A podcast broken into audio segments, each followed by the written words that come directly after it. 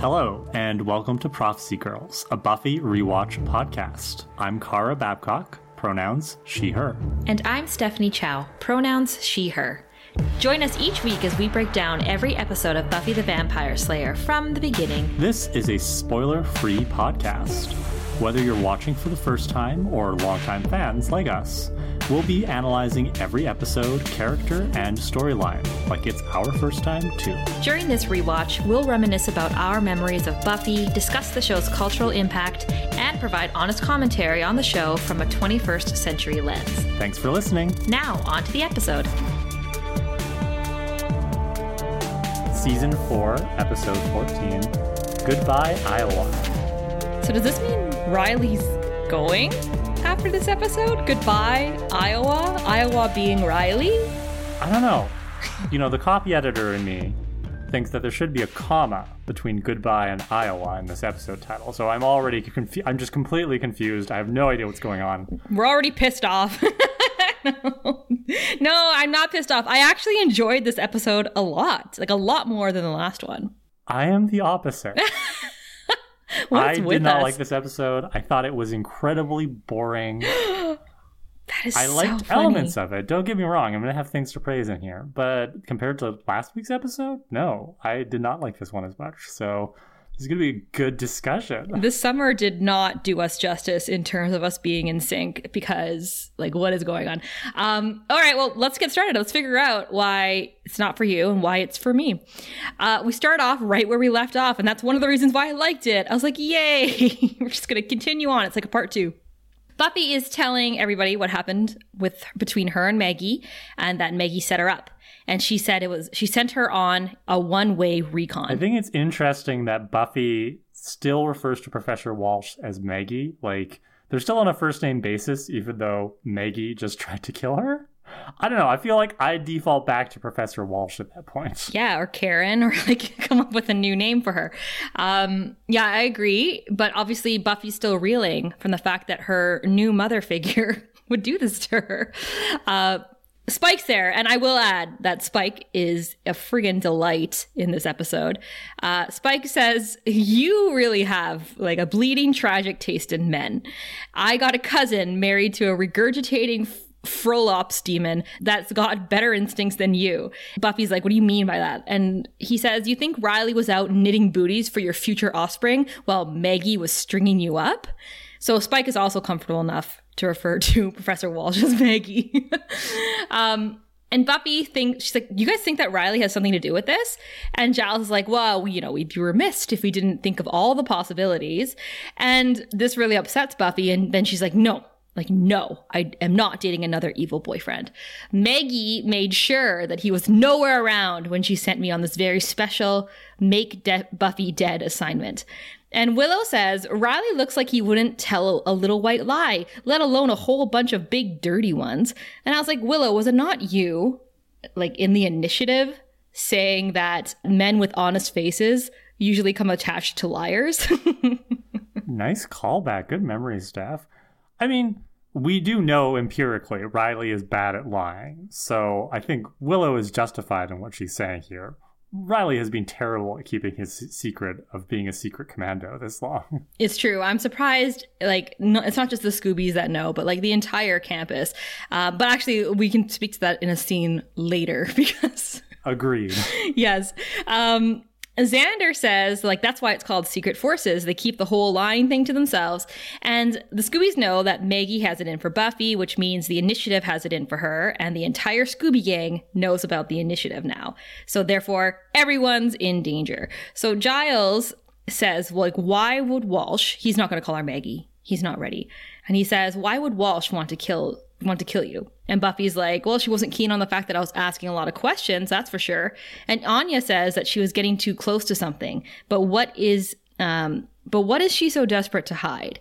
And then we cut to a very foggy forest and Adam, remember Adam? I do remember Adam. He uh, killed Professor Walsh. I know, and now he's out just walking around. He he left through a doorway in the forest, and he's going to explore. Cut to credits. Uh, right after credits, we're right back in that room discussing more. The Scoobies are all grabbing their weapons, and Xander thinks they're going to go storm the initiative. And Buffy's like, "No, I was thinking more we would go hide." And he's like, "Okay, great." So they relocate. They want to. She wants to relocate where there's where they're less likely to, likely to be found, um, so that they can come up with a plan. And Willow's like, "You can take my place." Like I, am guessing she means her parents' place, uh, which is you know that beautiful mansion. with um, the nice computer. Uh, and Buffy says the initiative guys know how close we are. They'll automatically check the places that we hang out. Xander, what about your basement? they haven't seen us together that much and there's enough room. Now, this isn't true, all right? I'm like if Riley's in the initiative, he knows that Xander's part of the Scooby Gang. Number one. Number two, why don't you guys go to Anya's? It's a very secret location in that we don't know anything about it and they definitely don't know who Anya is. Maybe they're counting on Xander's mom to not let any of the initiative guys in. it's true. Hey, you guys want some fruit punch? so Yes, I love this because Giles is like, absolutely not. I will not squat in that dank hole. and Spike is like, well, it's good enough for me. What, you're, and you're just above it all? And he's like, precisely.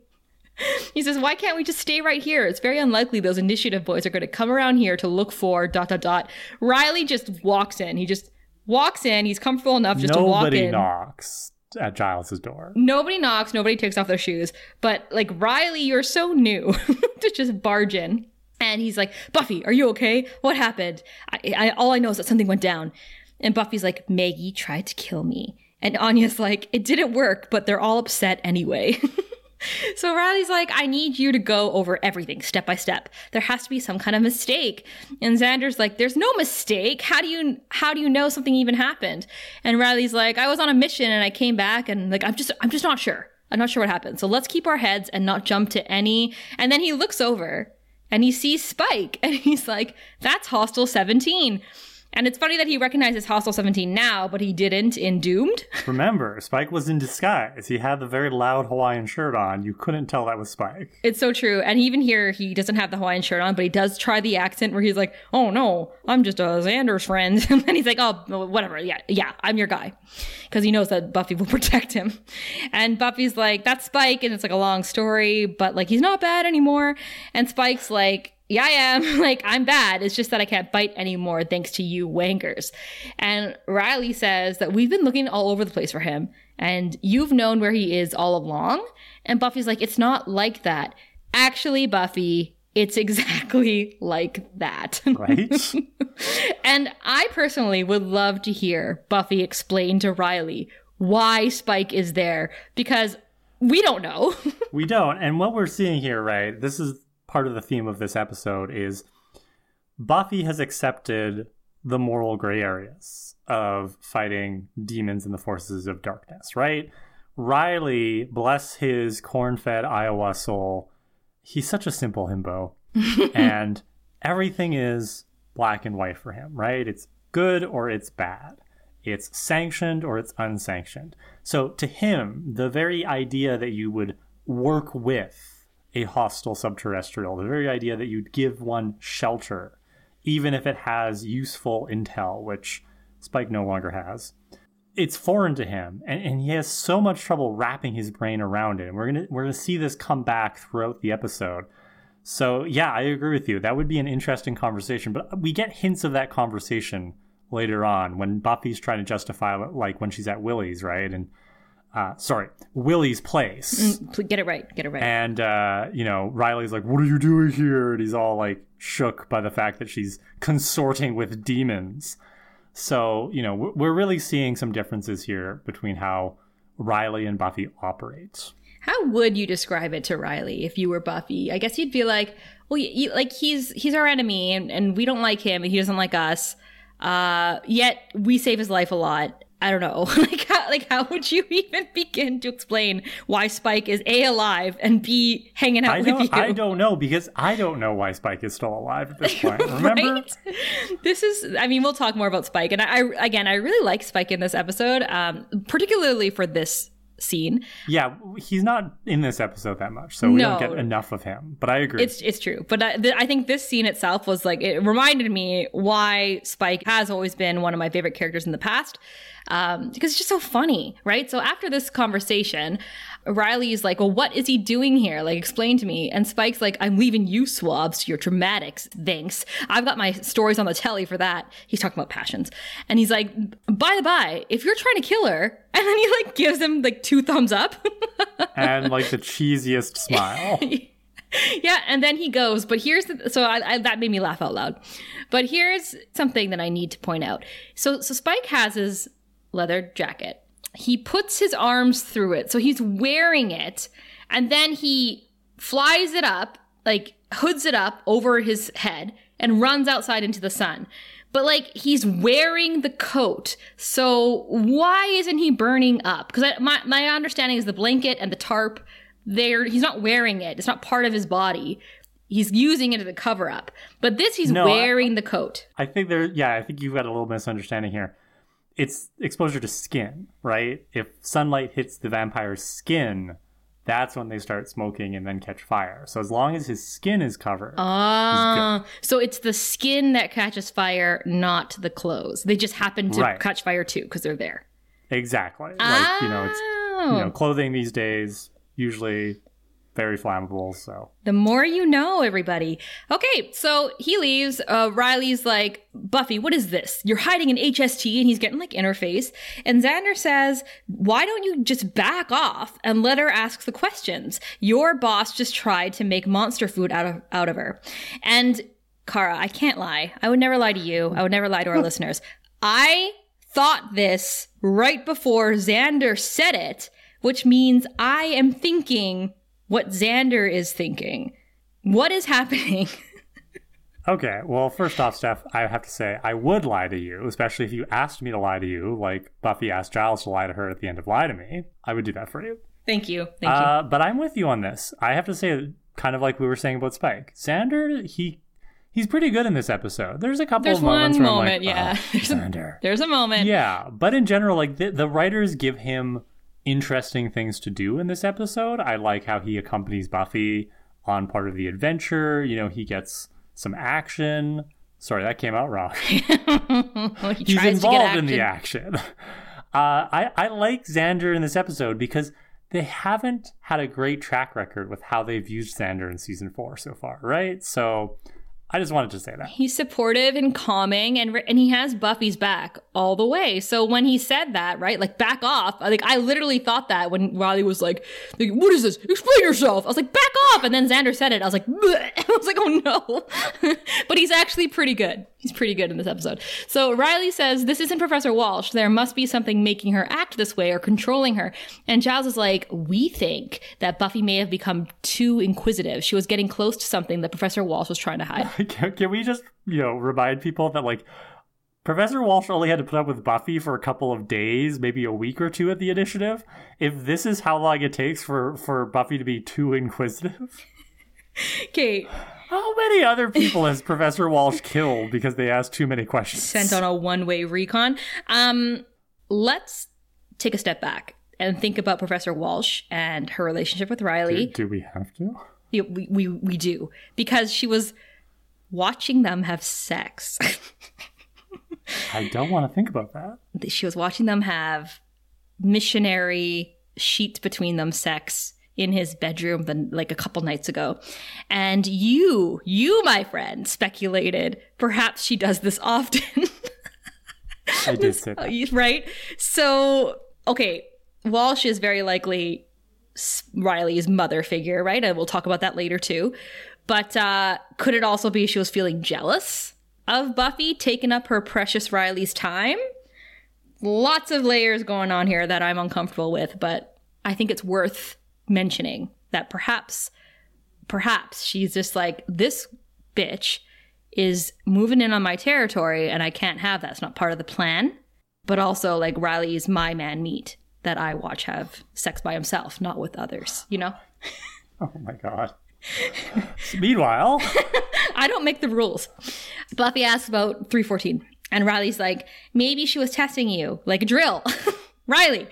Um, and Buffy's like, then why did she say I was dead? It wasn't a test. And Giles is like, I've heard rumors that the initiative isn't all we've been told. Secretly, they're working towards some darker purpose, something that something that might harm us all. And Riley's like, no, that's not what happens there. I would know. And I was like, that's really rich, Riley. That's really rich coming from you because in the last episode, you yourself said you don't ask questions. Like you you don't care. You're told what you need to do. You're doing good. That's all you know. So to say that you would know here is wild. so Buffy's like, we're just trying to sort it out, Riley, because he's getting upset. And he's like, I can't be here. I'll sort it out on my own. And he goes to leave and he's just like, sorry, because Buffy follows him to the door and he leaves. So the oddest part of this episode for me is this scene because there's a little boy playing with dolls next to his bike in the middle of the forest. no explanation, no reasoning other it than it was a simpler time. You- you Simple know, I think you and I might recall this from our childhood. We were allowed to run around and go anywhere we wanted as kids, right? Our parents didn't care as long as we were, you know, home at some point by maybe by sunset or something. I suppose Our parents were chill. And it, it's different nowadays because nowadays kids can barely leave their parents' sight, right? But um, I find this entirely believable, right? Kid, you know, got on his bike, had some toys in his backpack, biked over to the forest or something because his parents are working two jobs to support themselves. And, you know, maybe he's a latchkey kid or something. Hear me out. Later, we see Buffy and Riley venture out to this spot, and it is in the middle of nowhere. That is that is true. It doesn't well, it doesn't look like it's in the middle of nowhere in this scene, but you're right. When we get to the crime scene Yeah. scene, it's like they're like in the desert. They're like, yeah, in a large field. Um, but I would say that unless Adam carried him out there, oh, oh, that's a good point. we also don't know how Buffy got there. now that I think about it, because she doesn't drive, but uh, she took an Uber maybe. But um, I'm just saying, I, I was just confused. I was like, why is this child out here in the middle of nowhere by himself playing with dolls? But I digress because Adam approaches him. He's like, what am I? and the boy's like, you're a monster. And Adam's like, I thought so. What are you? And he's like, I'm a boy. And he's like, a boy. How do you work? And he's like, I don't know. I just do, which is like the best answer to anything. and he's like, what's that for? And he's pointing at Adam's. I put arm needle. And then I think later in my notes, I it's, it's a skewer. Yeah. but arm needle it is. And Adam looks, he's just, and Adam looks down at it and just smiles. Ooh. So quick weird shot to Riley walking around Sunnydale campus looking sad. And then we cut to Dr. Engelman. Remember him from the last episode? I do remember him He's like the most popular scientist in this entire facility. because he has the best hair. Yes, because, well, he's the most suave. He enters 314 and the lights are turned off. They won't turn on. I think Adam was playing Moloch level tricks here and took all the light bulbs Praise Moloch. Praise Moloch. So he walks in. He's like, Adam? Professor Walsh? And then he slips and falls. And of course, he sees her dead body on the ground. And I, Don't you hate when you slip and fall in a pool of your own superior's blood? yeah, when you're, when you find your boss dead. for my, my, this is actually one of my favorite horror tropes in any movie or show is when someone slips very likely on the per, the victim's blood. And then when they're on ground level, they look up and it's the That body. must be a lot of blood for it not to have dried by now. excellent point. And that's what I'm thinking that Adam took the light bulbs and then poured water and blood everywhere before he left. Because he's a monster robot uh, person. He doesn't know what he's doing, right? So that scared me. That's a genuine, like, ooh, I'm freaked out by that. So in Xander's basement the next morning, Giles is waking up, and I think he slept on like either it's an inflatable chair or a pool floaty, and I can't decide what it is.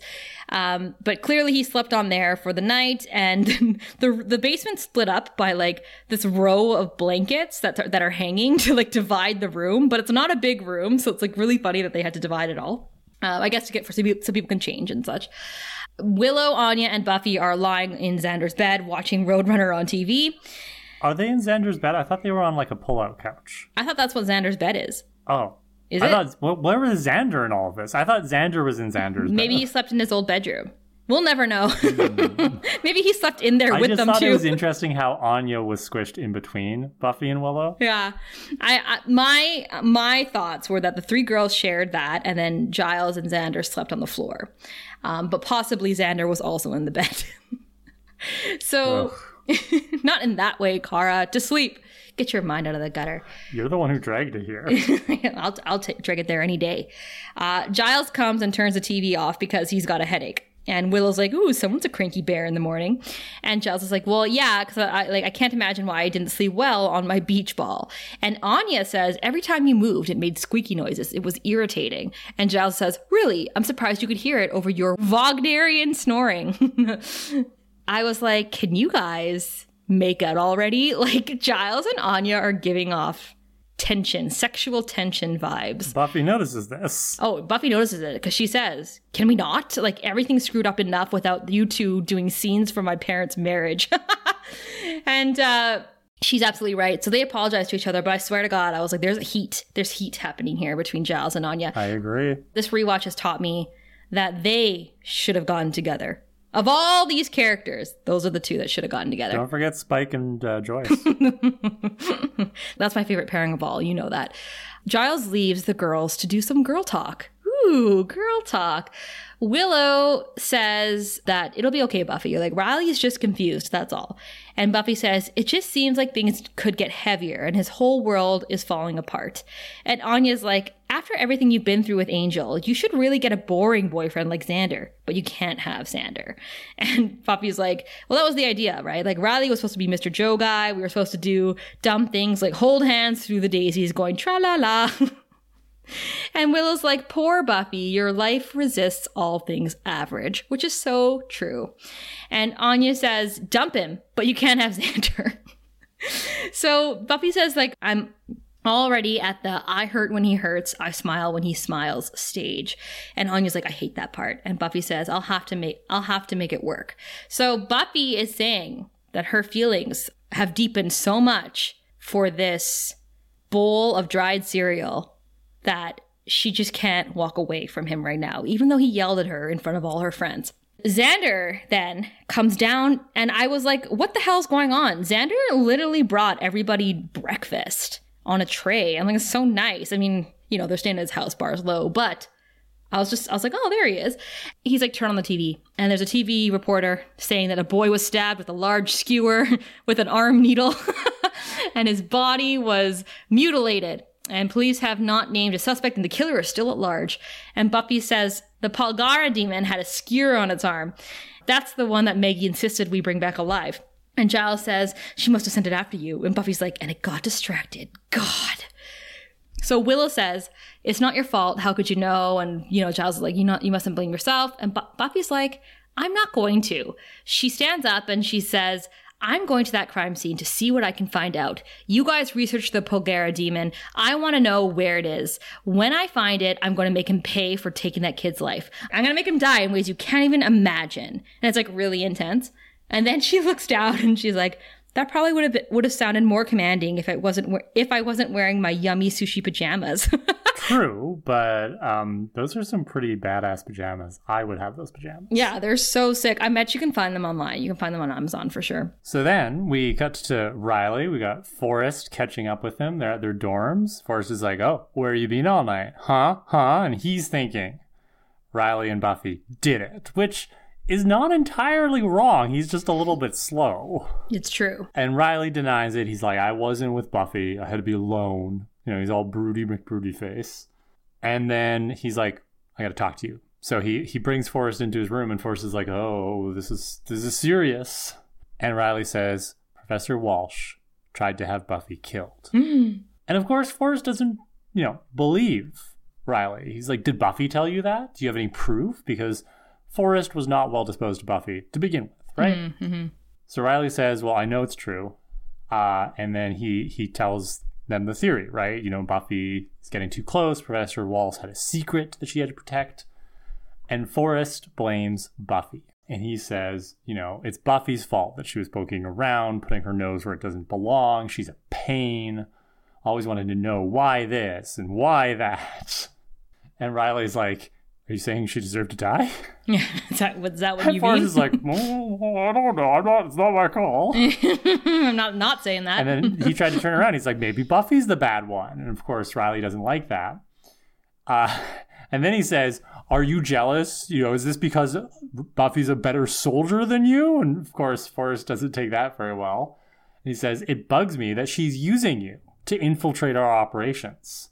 Riley doesn't want to believe Buffy could be a spy. Forrest says, The professor's not stupid. If she tried to kill Buffy, maybe Buffy needed killing. And that's when Graham comes in. Hi, Graham. Good old Graham. Reliable Graham. Right, and before he can referee this argument, uh, he has to deliver some bad news. Professor Walsh, brace yourself, Steph, is dead. so now we go to the initiative, right? Um, Riley and Forrest are getting the briefing. They finally get let into 314. Remember, this is the first time they've been allowed access to the secret lab. So we see Walsh, you know, dead. They haven't really done anything yet. Uh, Let's just traumatize all of, you know, the subordinates and Forrest, because clearly he's being trained in, in forensics and he knows exactly how to look at a dead body and determine what killed it. He's like, look at that wound. She's being staked. Wouldn't you say, brother? Only one person I can think of who could do something like that because, as we all know, only the Slayer can wield a stake. Anybody else who picks up a pointy weapon is physically incapable of using it on someone. Yeah, it's it's true. It is only the Slayer that can use There's a a wooden lot of jumping weapon. to conclusions happening here, Why aren't you guys thinking it's faith? That's what I want to know. right? so Riley says we don't know a person did this. Could be the Polgara demon. Forrest is like, this is your girlfriend's mo. So Riley gets physical. He grabs Forrest. He says, "That's a serious accusation. You'd better be ready to deal with." He's punched. Parker for less. right in front of Forrest. so of course, you know, boys being the boys, getting physical, dealing with their attitudes and their aggression. And their and their Forrest shoves. Riley back and says, "Bring them on." And then he calls Buffy a supernatural freak. He says, "She's blinding you, and I'm sick of it." Yeah, so th- I'm really glad that this scene happened because, you know, we've been speculating a little bit about Forrest. Like, I think he's written to be, you know, the stereotypical soldier boy who doesn't respect women, who, you know, only respects the rank and his position, um, and would only ever look up to a man, right? So I know we we discussed briefly, like, oh, there's gay vibes there that he might be in love with Riley, but I, I honestly think that this is a good scene for us to understand a little bit more about why Forrest has such a dislike for Buffy. Where I think before I would have just said, oh, he's a misogynist. Like he, she's a girl, she's stronger and smarter and faster than him, more skilled. Um, she gets more recognition for killing demons and vampires than he does, so he's like jealous of her in that way. But um, when he says this, that like she's a supernatural freak. I'm like, maybe it has to, more to do with his prejudice against supernatural creatures, who he, in a previous episode, he said they're animals. Like, he doesn't think of them as intelligent beings. It's one layer that Buffy's a, a girl, Buffy's a woman who is more superior to him and that bothers him. But on the other level, he actually doesn't think of Buffy as a human at all. Interesting. Okay, I see what you're saying there. Hmm. So Dr. Engelman breaks up the fight this time. He gets between them. Uh, I I like how this is framed because he's shorter than Riley and Forrest, so it's kind of like he's got the authority because he's in the white lab coat and he's got the gray hair, right? But yeah, physically he's much less imposing than Riley and Forrest. So he says, you know, show some respect. Everyone's upset, but we shouldn't argue about what Professor Walsh would want. He says Washington is sending in somebody to investigate. So now we we understand, right? Like the initiative has like headquarters or something in Washington. There are superiors who can come in and clean up this mess. And Dr. Engelman says we have to wait for their word. Riley, of course, doesn't like this. He's like, shouldn't we go after this Polgara demon? It's on the loose. Dr. Engelman's like, yeah, it probably escaped through this tunnel. And he's, he's like, whatever. He's like, we can't do anything about it, which, okay, dude, uh, that doesn't seem like a good attitude. And Riley would agree with me because after Doc, Dr. Engelman just pieces out. Yeah. He leaves them un, like unsecured in this crime scene. he just leaves. And then Riley turns to all the other military guys that he's in charge of. And he's like, you know, fuck this guy. Yeah, We're fuck going to go after the demon. Which I don't think Riley's thinking clearly, but I have to agree with him at this point. It's like if you truly believed a demon's on the loose, and I mean, I think Dr. Engelman knows it's not a demon, it's Adam, and he's got ulterior reasons for not letting the boys out. Yeah, But I bet Washington didn't say that. right? Like Riley's correct. His instincts here are correct, uh, and of course, all his boys are behind him. Uh, so they all gear up. He's like, suit up for armed patrol. Loaded guns, man. Target practice is over. What do you mean, Riley? Have you not been having loaded guns this entire time? Okay, okay, but it's this scene that you and I referred to earlier where it's like, can you guys be chill for one second? Because they they are in their army gear and they are driving all over the cemetery, running this way and that way with their guns out. Like anyone and- could recognize them. Right? Riley spends the entire episode from here on out in his fatigues with a gun. Walking he goes around. to Willie's place. He goes to a civilian crime scene. He's just walking around Sunnydale. You know, that's that's not what soldiers do. Like right? it's not e- and like it's not like the past 14 episodes they've been like let's get in our civvies like let's let's like blend in and then just I- like yeah, he's I, lost I, his I mean, mind. this is the episode where they completely jettison any pretense that Riley's going to school, or even that Buffy's going to school. Right? Like, does Buffy ever mention class after this? No, her psych class ended. and then her professor just died. So, um, yeah, so like we said, the army boys are just swarming everywhere. They don't even care. Forrest and Graham break into Spike's crypt. We know it's Spike's crypt. They don't know it. They think maybe a homeless guy's living there. Um, this is so funny because Forrest is like jacked up. He's like, uh, like if I see a demon, it dies. And Graham touches the TV and he's like, still warm.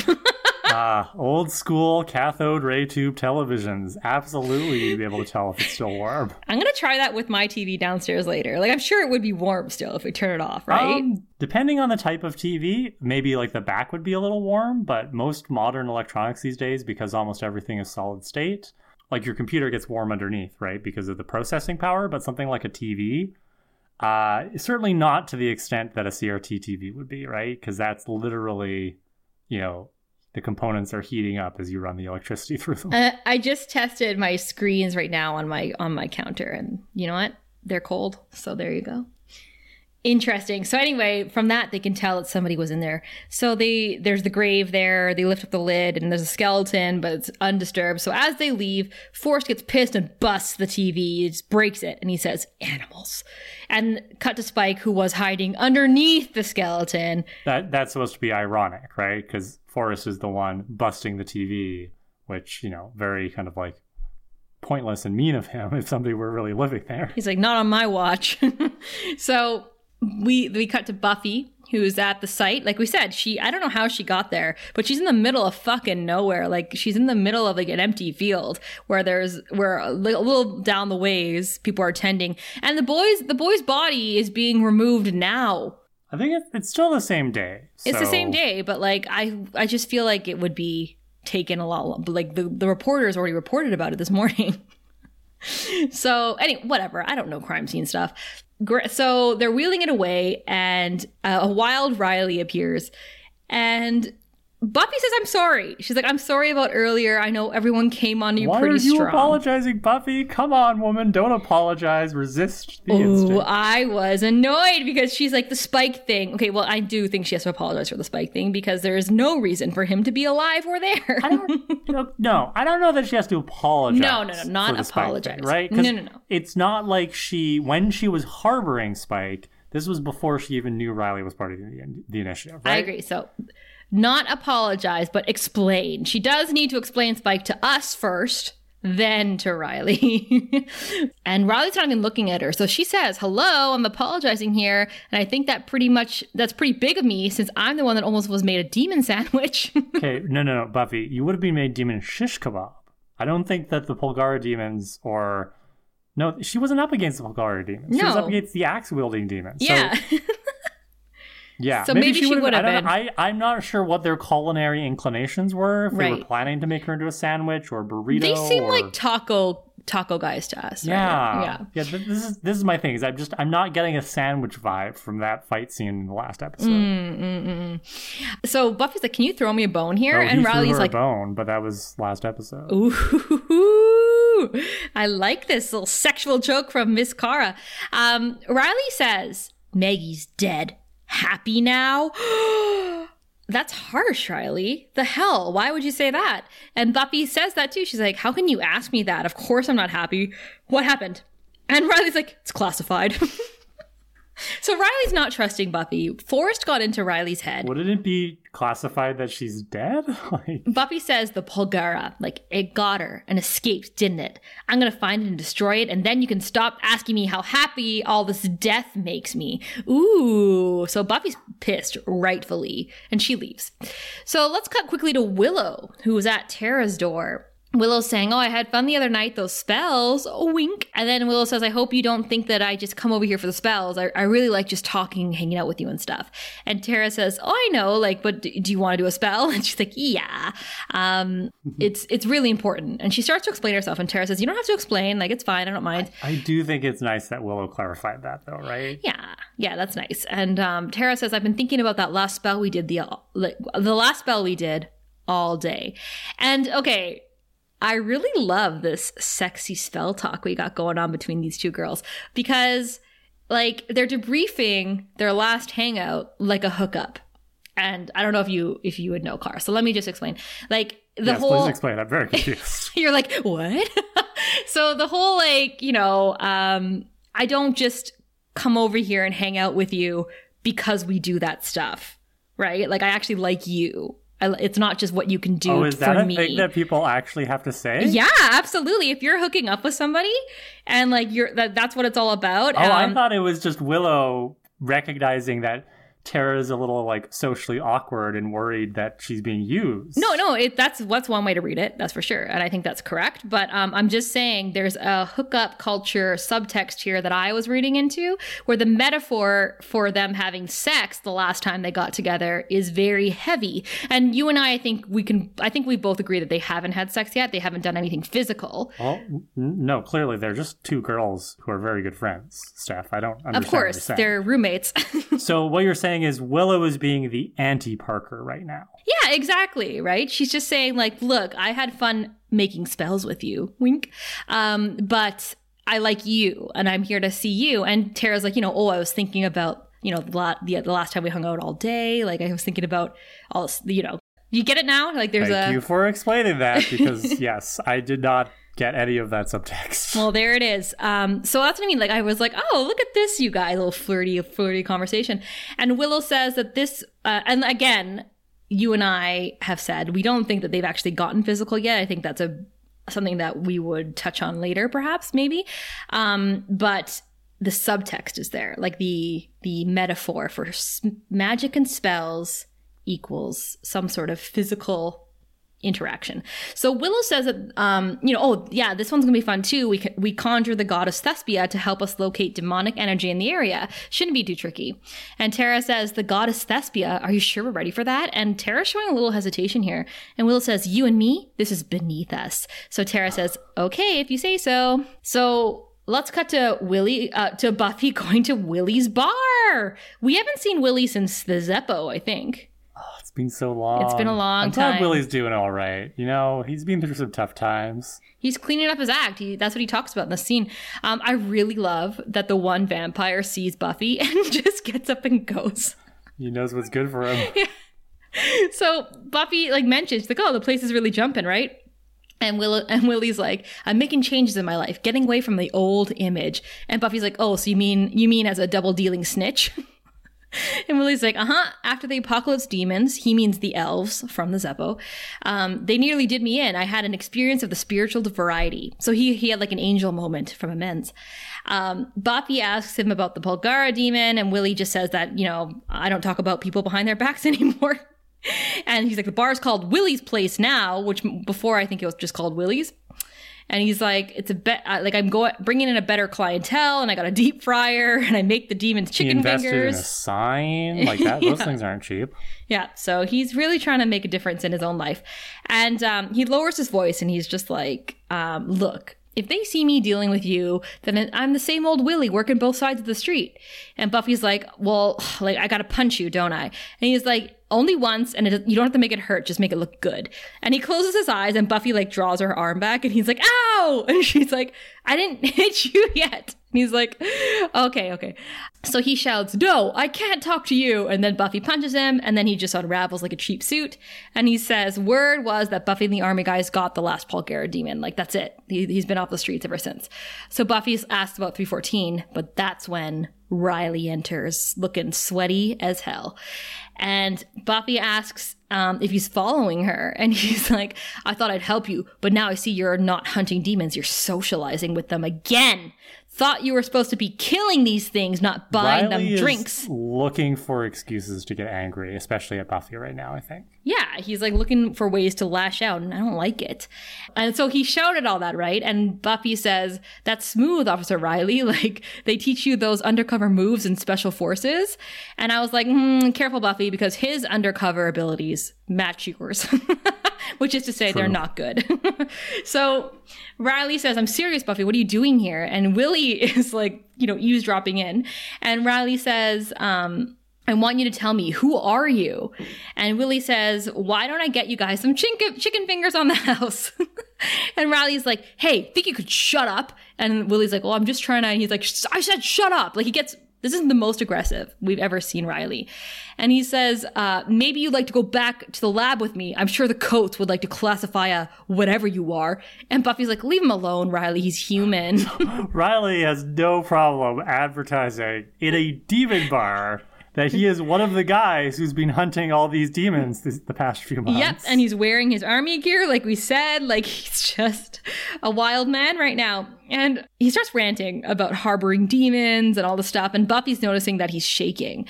And then he grabs Buffy really aggressively and he says, The truth, Buffy, now!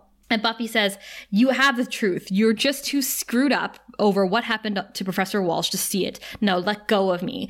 And a woman who like looks like an average woman, like I don't know, maybe she's somebody who like you would know from your knitting class, Kara, or She probably eats babies or something. yeah, she's probably like the worst big bad we've ever known. But she gets up to leave, and Riley like takes out a gun and points it at her. And he's like, "No one leaves till I say, got it?" And Willie's like, "Hey, we got new rules here. No killing." So basically, Willie's place has become like the hotel from John Wick. Do you ever see that movie? Uh, yeah. Yeah, of course. Hello. hello, Keanu. Um, but yeah, like there's there's the rule is you can't kill anybody there. I don't know how he enforces that rule, but it's it's uh, people appear to Well, obey yeah, it. I, I, I think it's more aspirational, like the rest of what's going on here.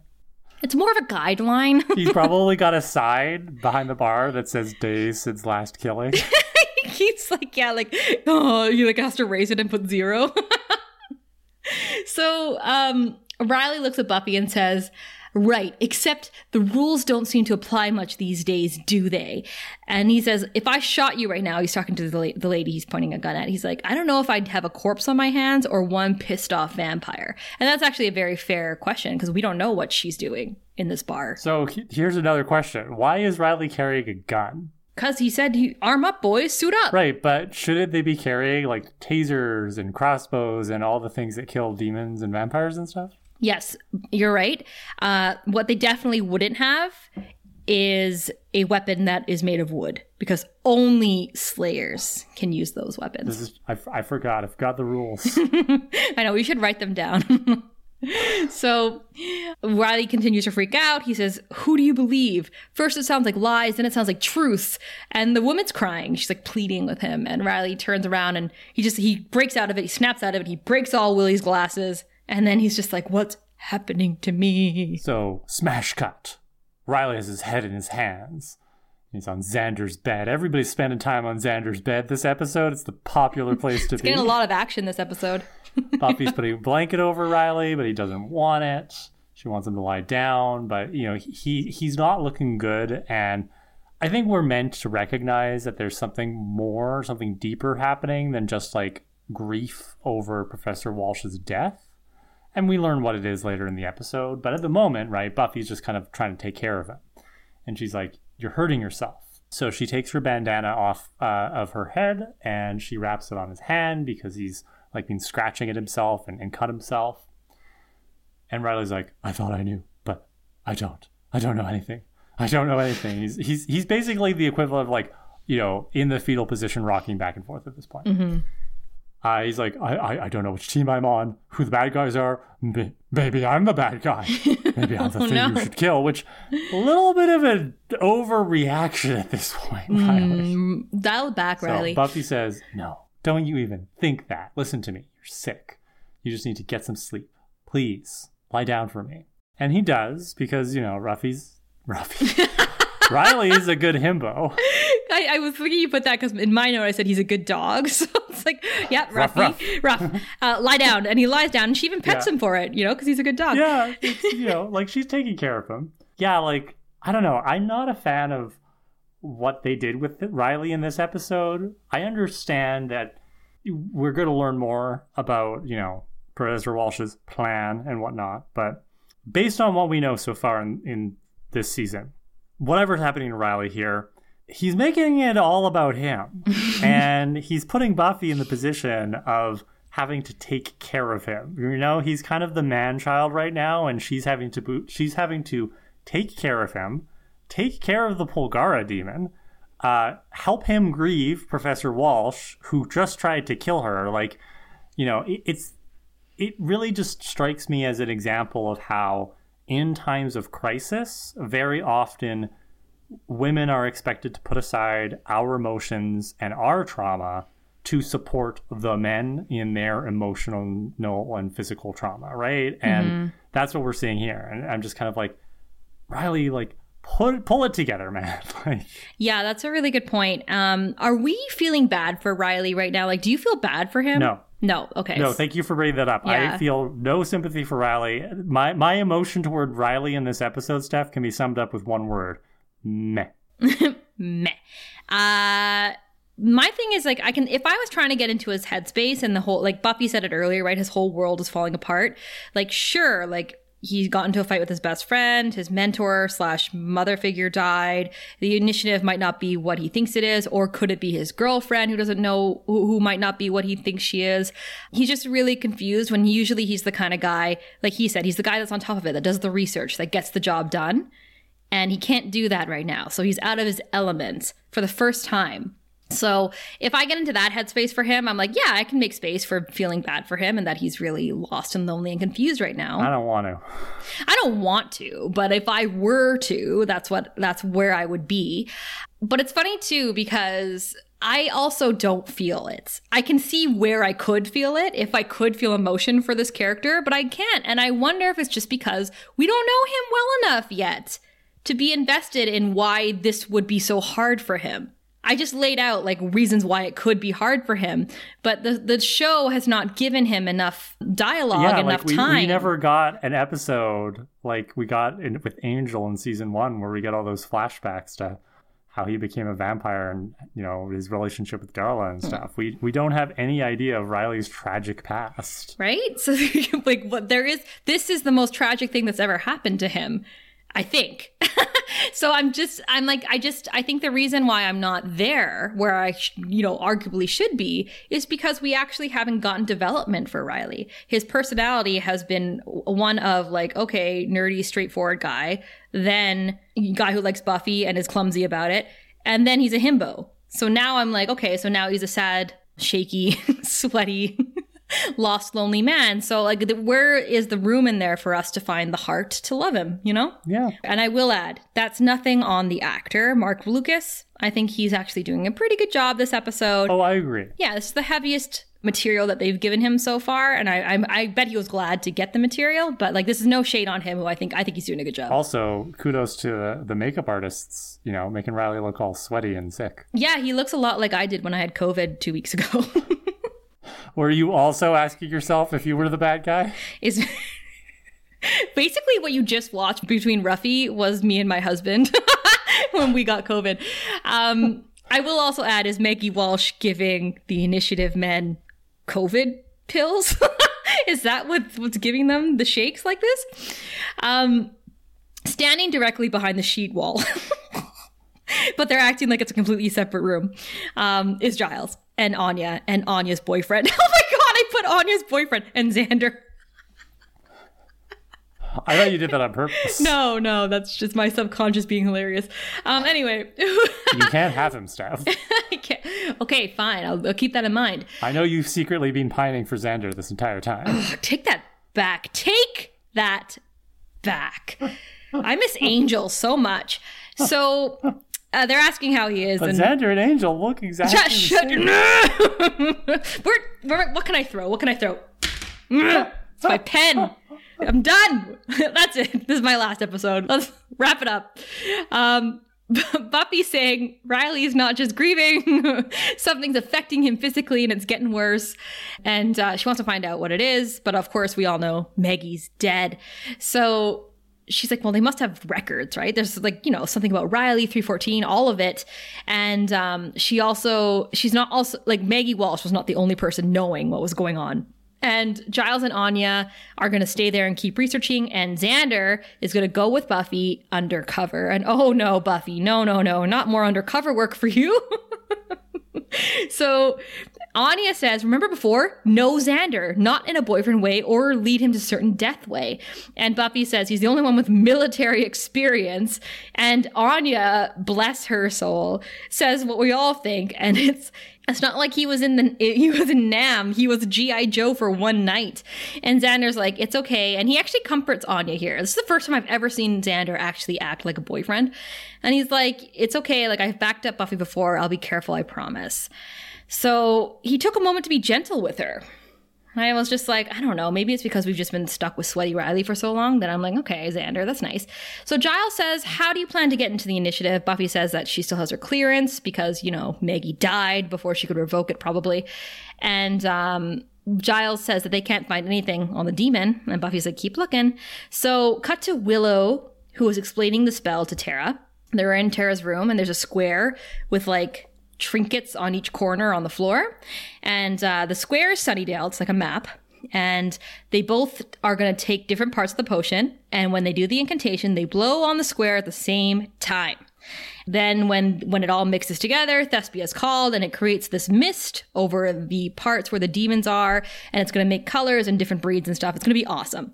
And um, that's the plan. That's the spell. But while they were doing while Willow was explaining this and Tara was listening, I was getting ASMR again. Like when these two are are talking to each other, I'm, I get so relaxed. I'm so chill. Willow pours the potion into both of their hands. They do the incantation, but when it's time to blow, Tara doesn't. She pours her potion under a sheet or something, a bed. I don't know. She she puts it away. And Willow doesn't notice because her eyes are closed. And this is really intriguing to me because I actually don't remember what the hell. So I was like, okay, Tara is either evil or she's got secrets too. Secrets. Lies. Consequences. Tara's first consequences. Tara's first lie. I mean, yeah, kind of. yeah, it is. It is. Tara has a little, a little something else going on with her. So Willow opens her eyes and she's really confused why that didn't work. I'm confused about why Willow thinks this spell is going to be useful. Wouldn't the whole map light up with demons? Like, this is Sunnydale we're talking about, right? Yeah, yeah. I, I was thinking that too when I was watching the scene. I was like, it would just be like I don't know, red and green or whatever colors that you think is going to be, because there are demons literally everywhere.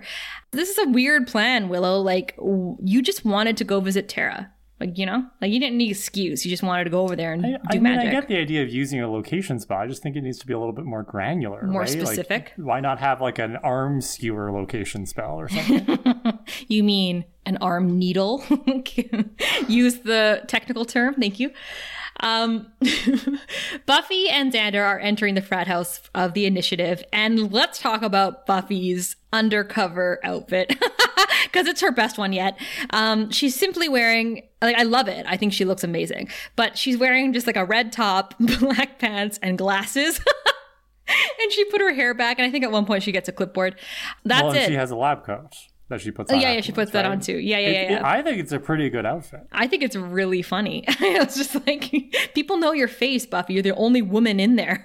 But she's wearing glasses. it's true. She's. I mean, once you put those glasses on, she should have put on overalls too. Like, and her hair in a ponytail also helped create the illusion that she's now a nerdy science coat. Xander's wearing army gear, which I assume is Riley's. I don't know. I was about to be like, where did he get that? I, maybe they stripped Riley.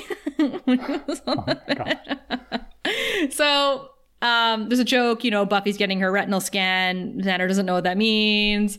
It works. They go down in the elevator. When Xander sees the size of the initiative, he says, Holy moly, like, I totally get it now. Can I have sex with Riley too? As they go down the stairs, people are approaching them. And Xander, this is where I was like, what the fuck? Xander says, quick, pretend to make out with me. And he like grabs Buffy as in like to kiss her. And Buffy's like pushing him away. She's like, what, the, what, why? What are you talking about? And Xander says, you know, in the movies, like when the guy and the girl have to hide and then the people walk by, and Buffy's like, please, like, could you possibly draw more attention to us? And then as they're going down, Buffy says, This is the initiative, Xander. Military guys and scientists do not make out with each other. How do you know, Buffy? You were there for like two days. Uh, she's like, Riley, she would know about it, right? She would just know. Um, Xander says, Well, maybe that's what's wrong with the world. So this was the, the one scene where I think it's funny. Like, I get it. It's a common trope when people are undercover. Um, but I don't I don't understand why Xander would go for it after giving Anya this like heartfelt "I'll be fine" kind of moment. I think Xander's caught up in the excitement of being undercover. Yeah, that's fair. That's very fair. Um, there you are, justifying Xander and his heroism Never in this thought episode. I'd see the day, but here we are. All these people who are complaining we're too harsh on Xander. They just needed us to get to season four, honestly. so Willow is bitching to Giles in Xander's basement that the spell didn't work, right? She's like, I don't know why. Like, it didn't go wrong. It just didn't work. It just didn't happen. And Giles is saying that Riley's asleep. Um, it's not go- going well. The research is really troubling because the demon is atypical for Polgara. Like the child he killed was mutilated. There's no recorded cases of a Polgara demon ever doing that.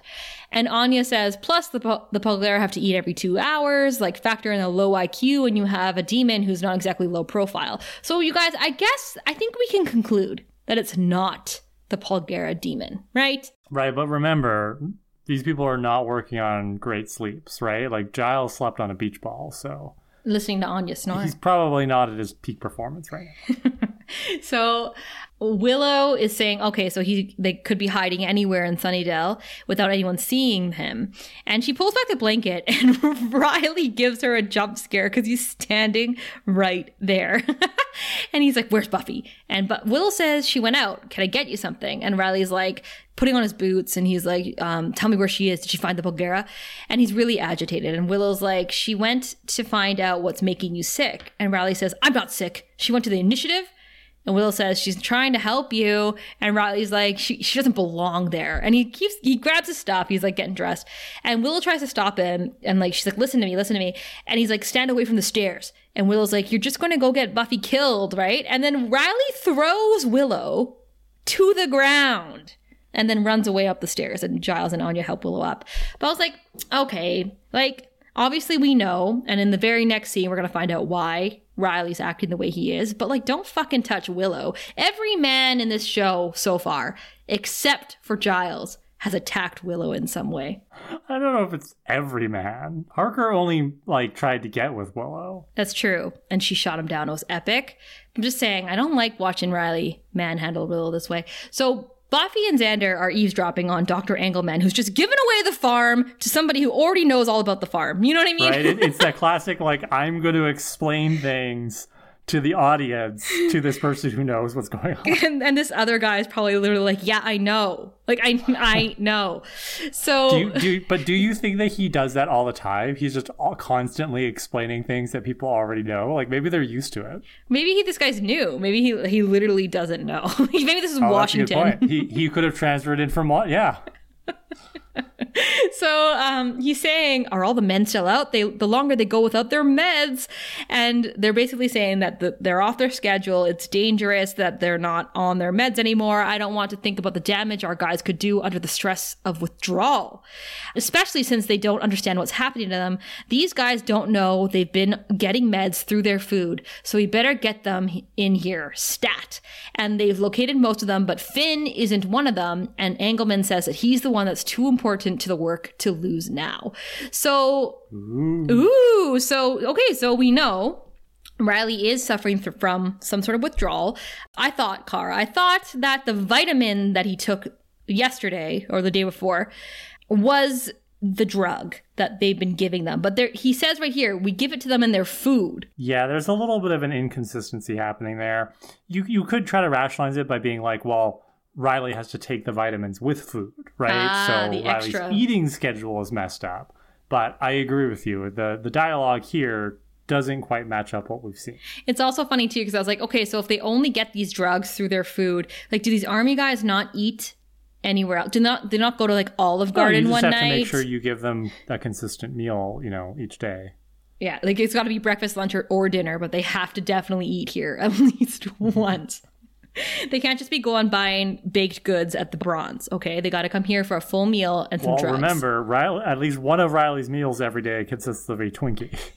Kate, Kate. So when do we think Riley started feeling the withdrawals? Because my level of annoyance with Riley can really differ depending on when he's getting hit with the withdrawal. Because he beca- he was kind of a jerk right at the beginning, like right at the beginning when he was like, you know, like what is this Buffy? Nah. No, I, I think he was he seemed pretty stable at the beginning. I think it was after that. Do we think it's when he saw her at the field, the open field where the body was? He was already in withdrawal. Yeah, I think he was starting to feel it when he and Forrest were getting aggressive with each other in the initiative. Ah, see, I equated that to like hangry. Like they're both feeling hangry. Yeah, like that there, point. well, there's definitely some toxic masculinity happening there, but Mm-hmm. it was heightened by the withdrawal from the drugs. Okay, but then by the time he gets to her at the bar, for sure, he is feeling that. So, um, Yes. let's cut really quick to Spike, who's entering Willie's place, and he's getting a shot, and he's telling Willie that you know all these army guys they like ran him out of his place, and on they're all over town, and like all his his troubles, and a demon taps him on the shoulder, and he's like, "Yeah, what's that?" And then he gets punched. So we cut back to the lab. Engelman enters the room of records, I guess. Uh, room 315, I don't know. and Buffy and Xander follow him in, and this is the worst security place in the world. Buffy throws him against the wall, and Well, I, I like how so Buffy keeps the door open or keeps it from closing with the clipboard. Then she enters the room and she just hands her clipboard casually to Xander, who's behind her. Yep. And I, I just I really liked that moment because it establishes how Xander and Buffy operate, right? He just he takes the clipboard from her because he knows he's gonna hang back. Buffy's gonna be the active one in this scene. And then Buffy goes for Engelman and, and you know proceeds to interrogate him. And I just I thought that was a, a cute little moment. And to me, that's a good example of the way like Xander understands his role in this operation. Yeah, and like that also shows us how far we've come since we've met these characters in season one and season two, even. That Xander really has accepted his place as Buffy's backup. And he proudly said that to Anya earlier, right? Like, I've done this before, I know what it's all about. So it, it is nice to see. Buffy's given Engelman some snark, right? And he's like, "You will have been, you would have been seeing like, you know, people are coming for me because you would have been on the security monitors." And then lo and behold, tweaked out Riley comes around the corner and he's like, monitors are non functional at this time, sir. Went down 10 minutes ago. And like, Riley, how did you get into the this area? How did you get access to this room? Um, Buffy looks at Xander he's, she's like, I didn't do that. And Xander's like, thank God for small favors. We'll worry about the details later, huh, Buff? Like, I don't understand that part of the scene because, like, clearly Riley shut them off, right? Yeah, it's not the best dialogue. I think everybody's confused at this point. We don't we don't even know where Riley's coming from in this.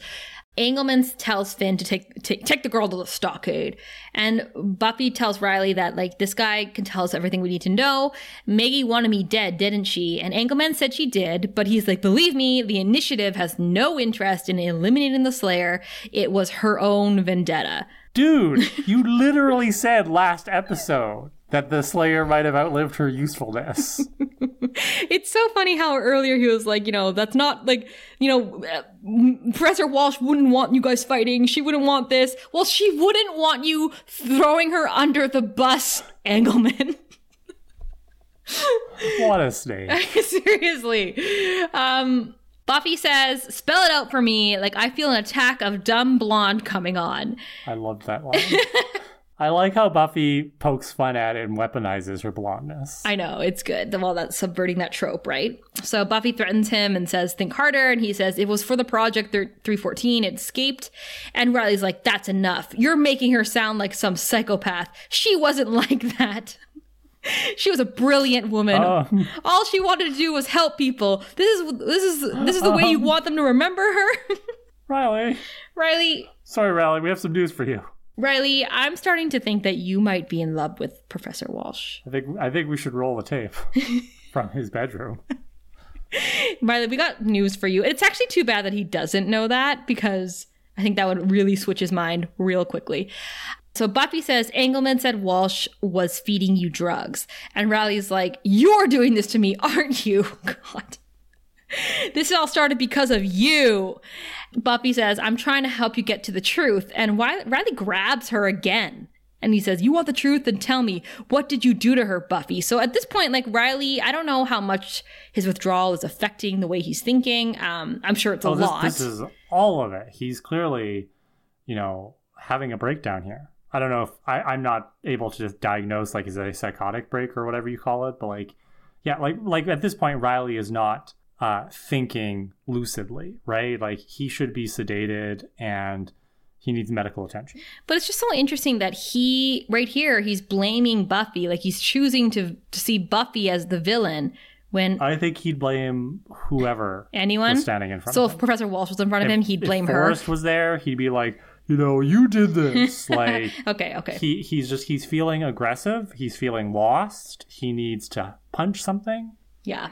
Buffy throws him off her and says, like, stop it. This isn't about us. Everything that we need to know is here. We just need to find out what was in 314. And then boom, a body hits the ground and they all look up and Adam is standing there on the landing and he says, me. And I don't know where he got that army guy just to make a dramatic entrance, I guess. Do you think he like came in and then realized there was no way for him to do a dramatic entrance, so he went back out and grabbed an army guy? Absolutely. We know that these demons can only appear in the most dramatic way possible. He's like mm-hmm. Mora. He's like any vampire out there, you know? So Adam monologues. He gives us a long ass monologue. It's a long scene. He says, I've been thinking about the world. I wanted to see it, learn it. I saw the inside of that boy and it was beautiful, but it didn't tell me about the world and just made me feel. So now I want to learn about me, why I feel what I am, so I can so I came home.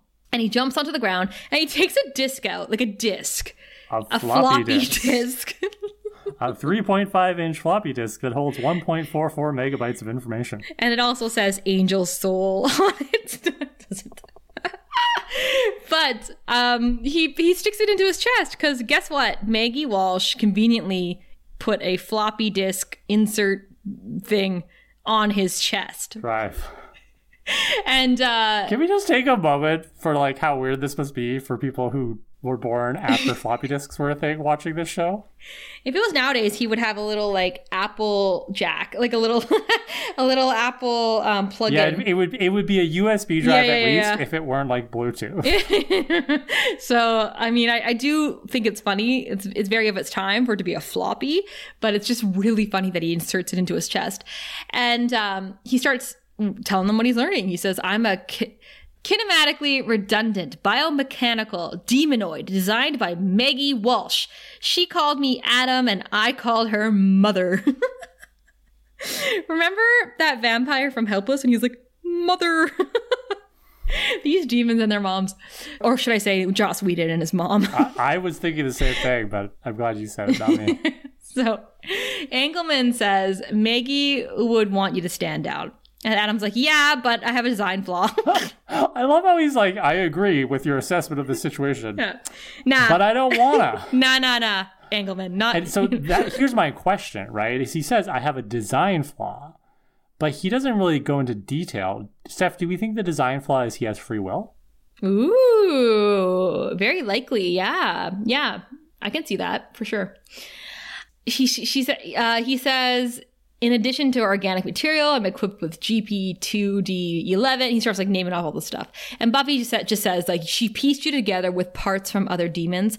And Adam says, yeah, and man and machine, which tells me what I am, but not who I am. Mother wrote things down True. hard data, but also her feelings. That's how I learned that I have a job here and that she loved me. And this is so funny. Riley's like, she wasn't your mother and she didn't love you. Jealous much, bro? oh, what is happening? And Xander says, is that really the issue? And again, I agreed with Xander so hard. I was like, what is going on? Why is Xander my mouthpiece? I don't know why Xander's drawing attention to himself at this point. Xander, just be quiet, hold the clipboard, and stand back. so Riley says she made you because she was a scientist.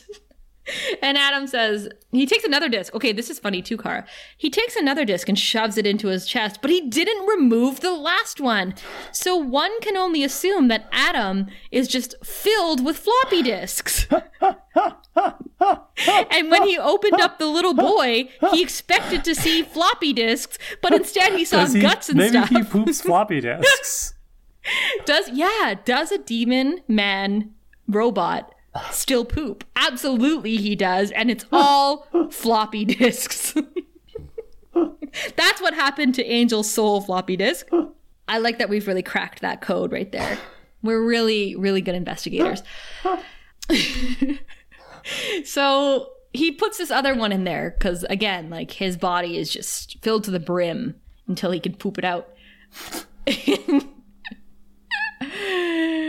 Uh, and he, sa- he says, Mother created you too. Ooh, I don't like the word mother. It's so weird. I'd rather you just call her mom. Riley says, Maggie's not my mother. I have a real mother. And Adam's like, Yeah, yeah, like a birth mother. my depiction of Adam is a lot more chill than he is. He's very, he's much more like, um, Yes, you have a birth mother. But I, I prefer for him to be more like, yeah, I know. But after you met Maggie, she was the one who shaped your basic operating system. She taught you how to think, how to feel. She fed you chemicals to make you stronger, your mind and body. She said you and I were her favorite children, her art. That makes us brothers, family. And Z- Riley's like, no, I'm not like you. no.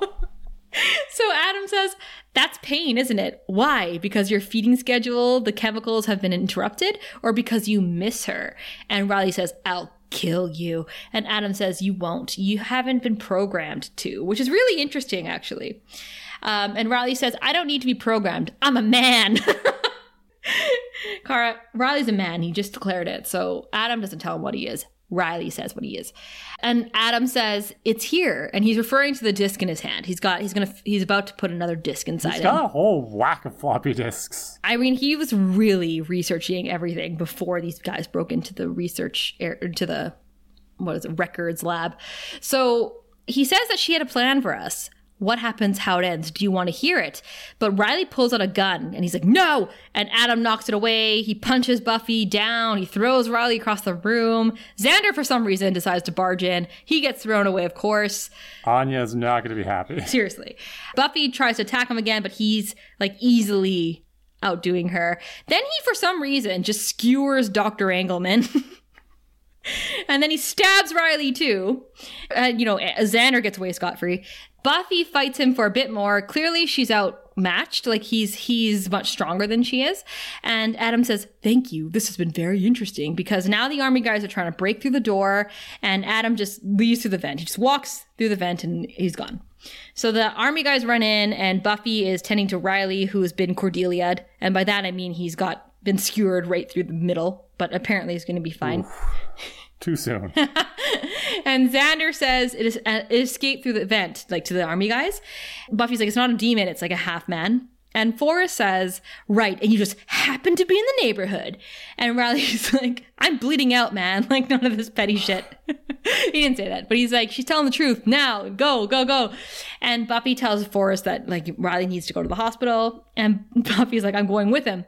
And Forrest is like, it's a military hospital. And Buffy's like, no, like, I'm coming. And he's like, back off. We take care of our own around here. Do you understand? So again, like, it's not so much saying that Buffy isn't an army person. It's like Buffy's not human. Like, right? Like, we take care of ours. Get the hell away, you freak. So the soldiers lead Buffy away, and Xander's like encouraging Buffy. He's like, Buffy, like, come on, come with me. So Graham and Forrest lead Forrest Riley away. We cut again to outside Willie's place. Um, Spike is being thrown out of the bar. He's been badly beaten. He's bleeding. He's lying on the ground. Three demons had beaten him up. And the one that poked him on the shoulder says, What did you expect, Spike? A welcome party? And by the way, this demon also had a really like low, gravelly voice. Yeah, he sounded like Adam. I'm like, is this the same actor? Like, What's going on? It could be. I, I liked the voice. Um, he says, Words out. You've been making war on the demon world with the Slayer. You kill other demons, and the rest of us don't hold with that. Still, if I see you around here again, I'll be inclined to break that code. Do you understand? And he leaves. So this is interesting because just like Riley, I don't feel bad for Spike here. I can't Agreed. decide if we're supposed to. Um, maybe it's too soon to feel bad I think for we're Spike. supposed to. I think we're supposed to sympathize with Spike, but I, I, honestly, like, what did you expect, Spike? Yes, yes, exactly. Um, you can't play both sides, just like Willie, right? Willie's trying to choose a side. Spike, I think they're trying to set it up that Spike cannot join the demon world the way he had hoped. Yeah, he's now between two worlds, Yeah. right? He's not good, but he can't be bad. So I, I agree. I and I like that they included these two scenes in this episode, right? Spike really doesn't have a purpose in this episode after his comedic relief in the first scene. You know, I like that they just stuck that in here as kind of like we're going to develop this later in the season. I also want to know why the demons all of a sudden don't kill each other because the vampires kill each other all the time. No killing policy at Willie's. The demons are being very respectful. Stuff. At Willie's, but like in general, he's like, you know, you can't wage Sorry, war Willie's on the demon on the demon war. Or maybe it's just because he's aligned with the Slayer. Maybe they think Spike will be useful to them. You don't know. So Willow and Buffy are on campus the next morning, and Buffy saying she hasn't heard from Riley and she can't get a hold of him, and she she wants to find a way to get near him. And Willow's like, "You'll find a way." She's being really supportive, and Buffy's like, "I can't spend all my energy going after the initiative, not while Adam's out there." Um, she could barely fight him, and it was like Maggie designed him to be the ultimate warrior. He's smart, fast, and gave the commando guys a slip no problem. So Willow says there's got to be a flaw. And Buffy says, the part where he's pure evil and kills randomly was an oversight, but I never should have let him take Riley, t- let them take Riley. I need to be with him. And Willow says, I'm sure he's okay. And Buffy says, there's no way he can be. Everything he's ever believed in has been taken away. He's alone. He has nothing to hold on to. And then we sh- get a shot of Riley lying in the hospital bed looking dead eyes, but then he stares at the bandana that's still wrapped around his hand from Buffy. Cut to black. So it turns out that we're not saying goodbye to Riley as I first thought when I entered this episode. We're saying goodbye to Riley's innocence, like the Iowa of Riley, right? Because like like you said, he's struggling with like what is right and what is wrong, what is good and what is bad. Like he, that's what his whole thing has been for this past episode. take one of those philosophy courses like the the preppy guys we met in Beer Bad. Yeah, just meet up with those guys. Um, but this this is what I mean. Like, so he lost his mother figure, his brothers, his purpose in the initiative, his thought that he was doing good. Like, what is good? So, like, Riley's lost his innocence and his way, and I think that's what that means, right? Yeah, I agree. Who's your hero? My heroes are the Scoobies collectively because they fell into line behind Buffy, right? She shows up at Giles's place. She's, she's like, Maggie tried to kill me. There was none of this. Are you sure? Was this just another one of your dreams, Buffy? You know, it's she's just like Maggie tried to kill me, and they all stepped up. Uh, you know, research, going undercover with her, doing spells. Like, like I said, I didn't enjoy this episode a ton, but I like how this episode shows how smoothly and seamlessly the Scoobies work together at this point. Mm, that's a really good answer. I'm going to go with the reporter on the news because without her detailed correspondence, she got a scoop. Usually the police don't release that many details. right? So, I mean, we know the newspapers usually have all the information seconds after What it about happens. the boy? Yeah, Was he boy? not a hero for the way he like answered Adam No. and stood up to him and said you're a monster? Heroes don't wander into the forest alone. Um, but this reporter, this reporter, she's the reason Buffy jumped into action. So she gets the hero award. All right. So we have some uh, throwback hot stakes this week. We've got two comments on episodes from earlier in the season and previous season, right? Mm, yes, season four and season three. All right, so our first one is from Bahia.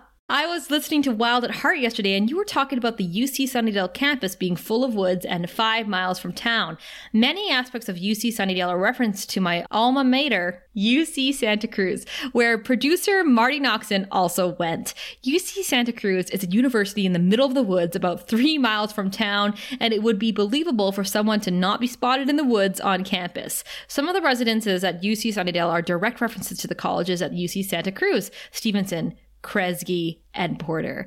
That's pretty much where the resemblances end, as at that time, US Santa Cruz did not have any frats or sororities, and filming of UC Sunnydale, Sunnydale was at UCLA or other locations with a distinctly southern CA feel. That's some that's some good intel though. I appreciate uh, shedding some light on the situating of UC Sunnydale because yes, you and I have enjoyed talking about how for for people who don't drive, it seems problematic that they keep going back and forth between this remote campus and town so quickly. What she didn't include was how she got to campus.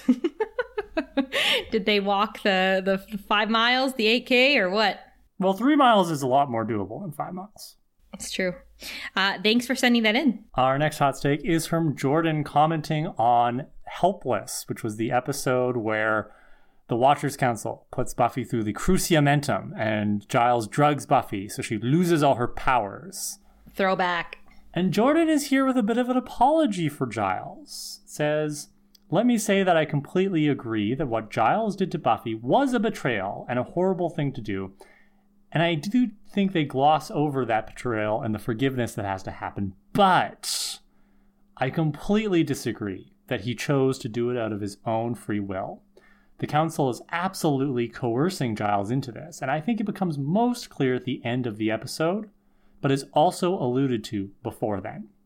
Giles pushes back against the archaic tradition to the head council dude, aka Quentin Travers, and is made very clear to him that his opinions don't matter and he must do this. When he doesn't fully comply, at the end of the episode, the council literally fires him and takes his daughter away from him.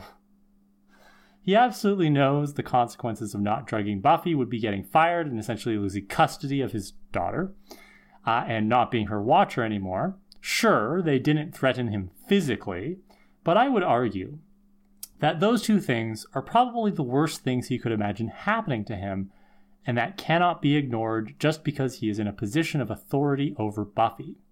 You've talked before about how Giles likely has a very low status in the eyes of the Council, and that may be why he got this particular assignment.